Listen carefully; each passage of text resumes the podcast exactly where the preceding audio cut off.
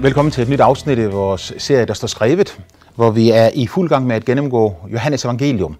Et utroligt spændende evangelium, fordi det er øh, det af de fire evangelier, som er skrevet på den mest personlige måde. Øh, Johannes var en af Jesu 12 apostle og en af de disciple, der stod ham allernærmest. Han var en meget ung mand, da Jesus kaldte ham, og øh, når han er gammel, øh, op omkring de 90 år, og øh, er kommet hen i afslutningen af det første århundrede, så er det, han sætter sig for at sætte sig ned og så skrive øh, om de ting, som han har oplevet sammen med Jesus. Øh, Johannes han var utrolig tæt på Jesus. Han lænede sit hoved op af Jesu bryst. Han var altid inde i Jesu nærhed. Og han gjorde rigtig meget ud af at øh, lære Jesu hjerte at kende på alle måder. Det er måske netop derfor også, at det står i Bibelen, at Johannes han var den disciple, som Jesus elskede. Altså en, der oplevede Guds kærlighed stærkere i sit eget liv end de fleste af de andre. I afslutningen af sit evangelium, der siger Johannes, at der er to årsager til, at han har skrevet det evangelium. Han siger, at den første årsag, det er for, at vi skal få tro på, at Jesus er Kristus, Guds søn. Og den anden årsag, det er, at vi, når vi tror, skulle få livet i hans navn. Altså er han dels optaget med at fortælle os, at Jesus er Gud fra evighed af. At Jesus er Guds udtrykte billede, og hvis vi, hvis vi gerne vil lære Gud at kende, så er vi nødt til at lære Jesus at kende. Og når vi lærer Jesus at kende og begynder at tro på ham, øh, så har vi den mulighed at invitere ham ind i vort liv. Og livet, hans liv, skal begynde at vokse frem i vort indre og leves igennem os. Så kristendom er ikke først og fremmest regler, bud, love, øh, overbevisninger, meninger, trosbekendelser. Alt det er en del af det, og det er fint nok alt sammen. Men kristendom i sin, i sin essens er liv. Liv i fællesskab med Gud. Det er relation med Gud og med hans søn Jesus Kristus. Vi er nået frem til øh, afslutningen af kapitel 13 og begyndelsen af kapitel 14.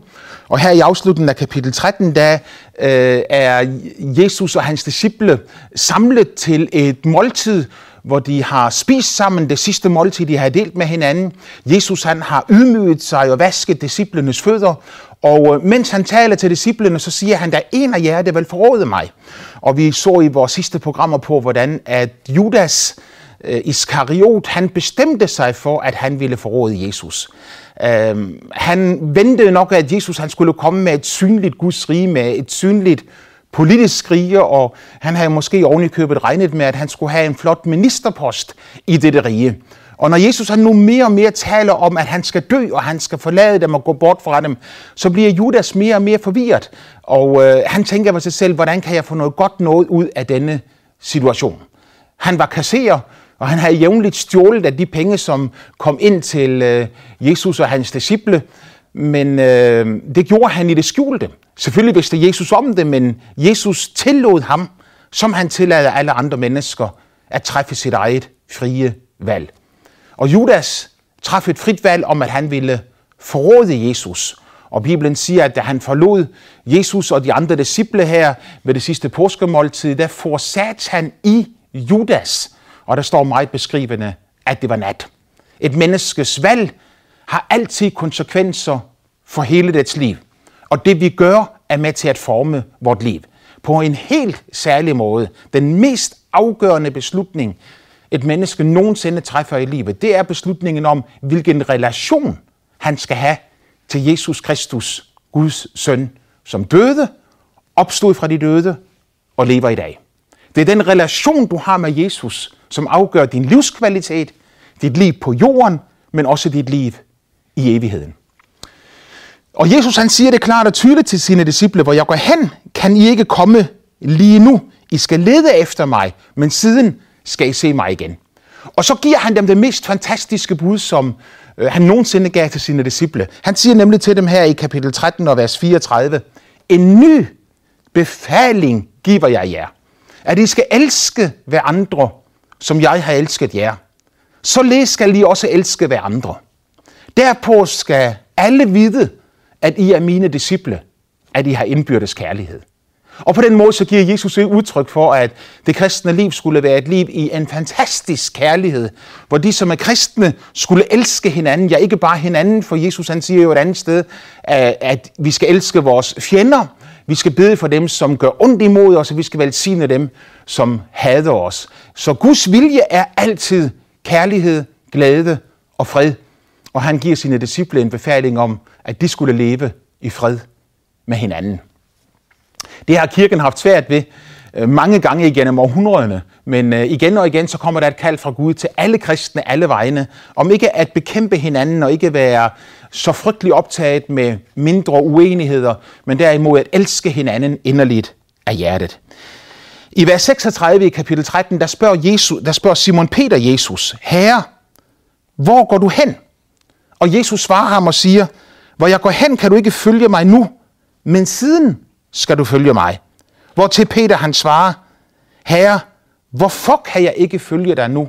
Jeg vil sætte mit liv til for dig. Det er en af årsagerne til, at øh, Bibelen er så troværdig en bog, som den er. At den fremstiller mennesket usminket. Den øh, øh, pynter ikke på sandheden, men den fremstiller menneskene nøjagtigt som de er. Når vi læser i Bibelen, så får vi et indblik i forskellige personlighedstyper. Vi har allerede snakket om Judas, hvordan vi fik et indblik i ham, og hvordan hans valg ganske langsomt tvang ham til at træffe det ene mere forfærdelige valg efter det andet. Og hvordan de valg, han traf, blev en dominerende faktor i hans liv, så han til sidst traf det mest frygtelige valg af alle, nemlig at forråde Jesus. Simon Peter var en af Jesu allernærmeste disciple. En herlig, begejstrende, vidunderlig type. Øh, altid ude på første række, altid ivrig efter på alle måder at følge efter Jesus og tjene Jesus. Sådan en, som rigtig mange af os vil øh, blive rigtig godt irriteret på. Han tror, han er noget. Han er altid deroppe i første række. Men for Peter var det ikke et udtryk for, at han troede, han var noget. For ham var det bare fuldstændig ægte og dybt. Han elskede Jesus. Han var så begejstret for Jesus, at det faktisk ikke kunne udtrykkes i ord. Du husker måske øh, tidligere i det 6. kapitel, hvordan at, øh, der var mange mennesker, der forlod Jesus på grund af øh, den hårde tale, han holdt. Han fortalte dem sandheder, og mange af dem kunne ikke tåle at høre det, Jesus han sagde til dem, fordi det var så udfordrende og så anderledes, hvad Jesus sagde til dem. Og når folk forlod ham, så løb Jesus ikke efter dem og sagde til dem, nej, nej, I har misforstået mig. Øh, han løb ikke efter dem og prøvede på at, ligesom at, at dække over sandhedens ord og gøre det mere mildt, gøre det mere spiseligt. Men øh, han vidste, at det kun var sandheden, der kunne sætte fri, og derfor måtte folket jo selv vælge, om de ville lytte til ham, eller om de ikke ville. Og i stedet for at løbe efter disse mennesker, så vender Jesus sig rundt til sine egne disciple og siger til dem, vil I også gå fra mig? Der ser Peter på ham, og igen er det jo Peter herlig frimodig, der går frem i første række og siger til ham, Herre, til hvem skulle vi gå hen? Vi er kommet til den tro og erkendelse, at du er Guds hellige. Han har set, hvad Jesus har gjort. Han har set Jesus opvække de døde. Han har set Jesus opvække en Lazarus, der havde været død i fire dage. Han har set Jesus give en, øh, en enke fra en lille by som Henain i Galilea. Han har set Jesus give hende sin søn tilbage igen den dag, da kvinden var på vej ud af landsbyen for at begrave sin søn med et stort optog af mennesker, der kom for at trøste hende. Og, og Jesus var på vej ind i byen med et stort optog af disciple, og, og livet og døden mødte hinanden. Og i alle andre situationer, der ville, der ville den flok disciple, som var kommet gående, de ville gå ud til siden for at vise respekt for begravelsesfølget og lade det gå forbi. Men Peter så, hvordan at Jesus han talte til den døde og sagde, søn, bliv rask igen. Og kvinden fik sin døde dreng tilbage i levende live. Han havde hørt de ord, Jesus havde talt den ene gang efter den anden. Hvem siger mennesker, at jeg er? De siger det ene og det andet og det tredje og det fjerde. Men I, hvem siger I, at jeg er? Og igen så svarer Peter til Jesus og siger han, du er Kristus, den levende Guds søn. Så der var ingen tvivl i Peters hjerte om, at Jesus han var Gud fra evighed af. At han var Guds billedes, øh, en skygge, en, et, et, et billede et, øh, en image, et billede, et aftryk af, af Gud selv, af hans herlighed, af hans skønhed, af hans glans. Og han havde hørt de ord, han talte, og de brændte som en ild i hans hjerte. Så det er klart, at når Jesus han siger, jeg går bort, og, og I kan ikke være sammen med mig mere, så er det, at øh, Peter han siger, Herre, hvor går du hen? Og Peter han siger, hvorfor kan jeg ikke følge dig nu? Med andre ord, jeg vil følge dig, Jesus. Og det er som en ligegyldig om du siger, at jeg ikke må. Jeg gør det alligevel. Jeg, jeg følger dig, Jesus. Jeg slipper dig ikke. Du er, du er livet for mig. Du er lyset. Du er sandheden. Og øh, du, det er ligegyldigt, hvor du går hen, Jesus. Jeg vil følge dig. Det er egentlig det, der ligger i hans ord, når han siger, hvorfor kan jeg ikke følge dig nu? Og så får jeg han til, jeg vil sætte mit liv til for dig. Og ja, der er ingen tvivl i mit hjerte om, at Peter han mente dette helt og fuldt. Jeg er parat til at dø for dig, Jesus. Måske han tænkte inderst inde, jeg vil dø for Jesus, for at Jesus kan leve. Måske han tænkte inderst inde, jeg, jeg vil give mit liv for Jesus, sådan så Jesus han kan fortsætte sin tjeneste og, og gøre alle de fantastiske, underlige ting, som han gør for. Peter forstod ikke Jesu tjenestes mål. Han forstod ikke, hvad det var, det hele skulle ende med, men dybt i sit hjerte var han overbevist om, at han ville sætte sit liv til for Jesus. Øh, sandheden er jo så, som Jesus svarer ham igen og siger, vil du sætte dit liv til for mig? Sandelig, sandelig siger jeg dig, han skal ikke gale, før du har fornægtet mig tre gange. Øh, han skal ikke gale. Det var det tidspunkt om morgenen, hvor han almindeligvis begyndte at gale. Tidligt om morgenen, det kaldte man hanegale. Og Jesus han siger, at nu er det sent om aftenen, men tidligt om morgenen, der skal du ikke, øh, du skal ikke nå frem til det tidspunkt, før du har fornægtet mig. Ikke én gang, ikke to gange, men tre gange. Jesus kendte Peter fuldt ud. Han vidste om de ting og problemer, der var i hans liv. Derfor var det også, at Jesus havde sagt til Peter tidligere, at øh, Satan har begært dig for at sigte dig som vede, men jeg bad for dig, Peter, at din tro ikke må svigte. Jeg bad for dig, at når disse ting begyndte at ske, når stormen begyndte at blæse, når natten kommer og mørket tager sit indtog, så bad jeg for dig, siger Jesus. Jeg bad ikke om, at natten ikke måtte komme. Jeg bad ikke om, at stormen ikke måtte blæse. Men jeg bad for dig, Peter, at du stadigvæk måtte bevare din tro i dit indre menneske, og at denne tro skulle føre dig igennem, så du kom ud på den anden side. Det var en personlig bøn, Jesus bad for Peter, og bønnen gik også i opfyldelse, for vi ved jo, at Peter var den, der på pinsedag efter Jesu død og opstandelse og himmelfart stod foran alle jøderne og proklamerede Jesus Kristus som Guds søn, den opstandende frelser, Messias, Gud selv.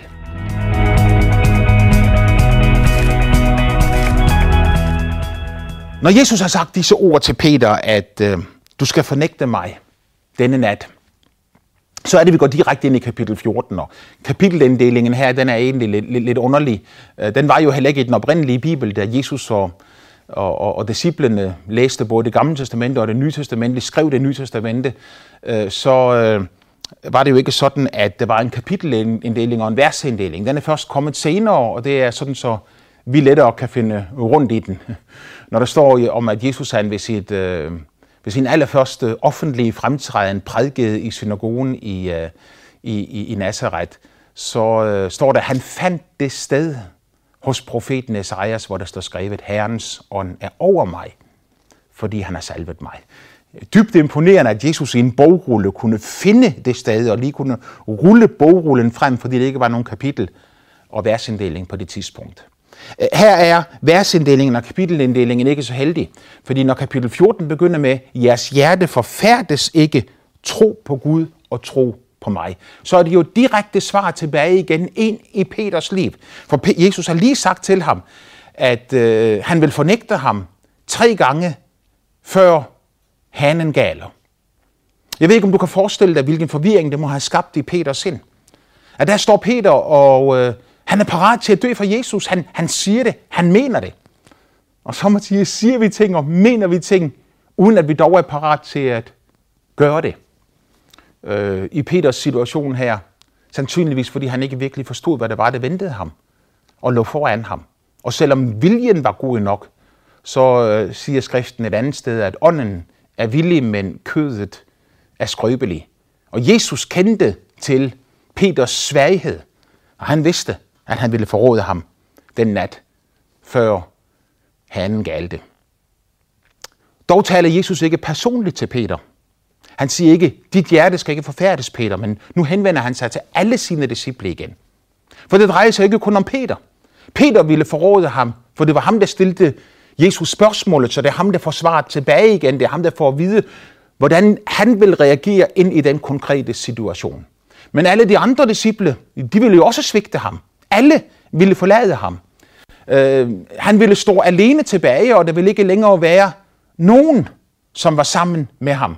Men han ville blive forladt af alle dem, som havde fulgt ham, og alle dem, der havde spurgt ham troskab og loyalitet. Der fortæller han nu til alle sine disciple. Og han siger til dem, jeres hjerte forfærdes ikke. Tro på Gud og tro på mig. Jeg ved, med andre ord siger Jesus, at I er urolige i jeres indre. Jeg ved, I går igennem vanskelige tider. Jeg ved, der er problemer, som angriber jer på den ene og den anden måde. Jeg ved ikke, om du kan høre ekkoet her, fordi samtidig med, at Jesus han taler til sine disciple på det tidspunkt, så taler han faktisk igennem dette øh, tv-program lige nu direkte ind i din egen situation. For der er nogle af jer, som sidder og lytter til mig lige nu, som oplever, at det er mørkt, og det er tungt, og det er vanskeligt. Og du tænker ved dig selv, hvordan i alverdens rige lande kan det være, at jeg oplever det mørkt, tungt og vanskeligt, når det virkelig er sandt, at Jesus er god, at han er Gud, og at han har al magt i himlen og på jorden. Jeg har bedt til ham, jeg har råbt til ham, men der sker ingen forandring. Hør, hvad Jesus siger til dig. Klart og tydeligt. Dit hjerte skal ikke være forfærdet. Øh, tro på Gud og tro på mig. Det kunne måske bedre oversættes ved, at øh, der står, at I tror allerede på Gud. Så siger han så, tro nu også på mig. Tro, at jeg er Gud. Tro, at faderen er i mig, og jeg er i faderen. Og tro, at jeg vil forandre jeres situation. Når Gud forandrer menneskers situationer, så gør han det vældig ofte ikke ved at sende et lyn fra himlen, der lige rammer ned og i et nu i et sekund øh, springer mørket, splitter tågen ad og bare gør hele situationen totalt ny i et nu i et øjeblik. Men Gud forandrer ofte situationen ved, at han tillader os at gå igennem forskellige ting og begivenheder. Han gør det, fordi der er nogle ting og begivenheder, vi er nødt til at gå igennem. Fordi han har givet mennesket sit frie valg, og han vil ikke tvinge mennesker, hverken dig eller andre omkring dig. Og derfor er der ting, som vi er nødt til at gå igennem. Men samtidig har han lovet os, at når vi går igennem vanskelige ting, så samvirker alt til gode for den, der elsker ham. Så siger Jesus, i min fars hus er der mange boliger. Hvis ikke havde jeg sagt jer det, for jeg går bort for at gøre en plads rede for jer. Så Jesus fortæller nu sine disciple som direkte svar på Peters spørgsmål. Hvor går du hen? Han siger, jeg går til min far. I hans hus er der mange boliger. Og når jeg er gået bort og har gjort en plads rede for jer, kommer jeg igen, siger Jesus, og tager jer til mig, for at hvor jeg er, der skal også I være. Og hvor jeg går hen, der han kender i vejen. Øhm, Jesu disciple havde ikke det store problem med at forstå hele det billedsprog, som Jesus øh, brugte her. Det var meget almindeligt, at mange øh, husstande i Mellemøsten øh, havde flere rum ledige til hjemvendte sønner og døtre. Hvor mor og far de havde et stort hus, og så var der et rum, som var gjort klar til, når sønnen skulle komme hjem, og der var et rum, som var gjort, gjort klar til, når, når datteren skulle komme hjem. Og Jesus han siger, jeg har et hjemsted, som jeg kender vældig godt. Jeg ved, hvor jeg kommer fra. Som et hvert menneske kender sin egen hjemby på en speciel måde, så kender Jesus også sin egen hjemby på en helt speciel måde. Og her er hans hjemby ikke længere det jordiske. Det er ikke Bethlehem, som han er født i. Det er ikke Nazareth, som han er opvokset i. Men for Jesus, så er hans hjemby himlen. Det er Guds bolig. Det er det sted, hvor Gud han har sin trone. Hvor det er andet, siger du? Jamen, øh, et eller andet sted langt, langt, langt derude i universets centrum. Videnskabsmænd fortæller også, at der findes, at jorden øh, er i et univers i en galakse, men der findes tusinder, millioner, utallige andre universer og galakser derude. Et eller andet sted derude i verdensrummet. Jeg forestiller mig i centrum af det hele. Der er Guds himmel. Det er så langt bort, at intet menneskeligt, øh, øh, ingen menneskelig kikkert, intet menneskeligt teleskop kan se derhen til. Men der er Guds bolig et sted, et fysisk sted, langt ude i centrum af universet. Der bor Gud. Der sidder skaberen på sin trone. Og der siger Jesus, der går jeg hen, og der går jeg en plads redde for jer. Jeg bygger en bolig til dig, Peter. Jeg bygger en bolig til, bolig til alle mine andre disciple. Jeg bygger en bolig til alle, som igennem alle tider tror på mig. Og når jeg er færdig med det, siger han så, når jeg er gået bort og har gjort en plads rede for jer, så kommer jeg igen. Det er en af de meget få gange i Johannes evangelium, hvor Jesus han refererer til sin synlige genkomst til jorden. Når han siger, jeg kommer igen, så taler han ikke om hans opstandelse fra de døde, men han taler om den dag, en dag, som stadigvæk ligger ude i fremtiden. Og hvor langt ude i fremtiden den dag ligger, det ved vi ikke, fordi Bibelen siger, ingen kender dagen og ingen kender timen. Kun faderen, som har fastsat dagen og timen af sin egen vilje. Men Bibelen siger, at der kommer en dag, hvor Jesus Kristus kommer tilbage fra himlen igen til jorden for at hente alle sine hjem til sig og for at oprette et fredsrige på jorden for at opfylde alle de løfter, han har givet til Abraham, Isak og Jakob. Alle de løfter, som er givet i Bibelen, kommer til at gå 100% i opfyldelse, når Messias kommer synligt tilbage til jorden. Det er ganske interessant, at Bibelen er fyldt med profetier om Jesu første komme til jorden. Jøderne ventede deres messias. Øh, de vidste, at han skulle blive født i Bethlehem, for det var det budskab, de skriftkloge gav til øh, Herodes, når de vise mænd fra Østerland kom til ham og sagde, at vi har hørt, der er født en konge i Israel. Så spørger han det skriftkloge, hvor skulle den konge fødes? Og så citerer de et vers fra profeten Mika i det, de siger, øh, du Bethlehem i Judas land, du skal ikke kaldes den ringeste af Judas byer, for ud fra dig skal der komme en hersker, hvis ophav er fra evige tider siden. Så de kendte skrifterne, og der var profetier om hans første komme til jorden. Disse profetier gik bogstaveligt i opfyldelse da Jesus lå sig føde for næsten 2000 år siden, da Gud blev menneske, da en jomfru blev frugtsommelig ved, at Gud lod et foster blive skabt i hendes moderliv, og da hun fødte sin søn, var hun hans søn, fordi han var født af en kvinde, men han var Guds søn, fordi han var født af Gud for evige tider siden. Et med faderen i væsen og på alle måder. Ikke skabt, men selve skaberen blev menneske, tog, øh, tog bolig blandt os, tog øh, en lame skikkelse på og blev menneskelig på alle måder. Denne Jesus havde som formål at lide sit liv, give sit liv, ofre sit liv som et sonoffer for alle menneskers skyld på Golgata kors. Derefter blev han begravet, men på tredje dagen opstod han igen fra de døde. Og 40 dage senere for han til himmels, hvor han satte sig ved faderens højre hånd. Og vi siger i vores trosbekendelse, at derfra skal han komme og dømme levende og døde. Og han siger, når jeg er gået bort og har gjort en plads reddet for jer, kommer jeg igen. For at hvor jeg er, der skal også I være sammen med mig. Ser du så højt elsker Gud mennesket, at han giver os mulighed for at opleve dette fantastiske fællesskab med sig selv. Vi venter på hans tilsynekomst. Vi venter på, at han skal bryde ud fra himlen igen og komme synligt her tilbage til jorden. Og Bibelen siger, at alles øjne skal se ham, også deres, som har gennemstunget ham.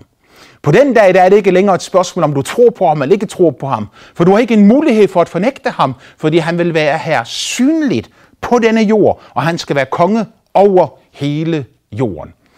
Du siger, øh, hvornår sker dette? Og svaret det er i Guds time. Men det der er jo også svaret på det spørgsmål, som så mange mennesker kommer med. Hvorfor tilintet gør Gud ikke alt det onde på jorden? Når Gud er en god Gud, hvorfor stanser han så ikke alt det onde? Svaret er, han vil gøre det den dag Jesus kommer tilbage igen. Og han siger, jeg kommer tilbage igen, for at I skal være der, hvor jeg er. Det kan du få lov til at opleve. Det kan du få lov til at leve i.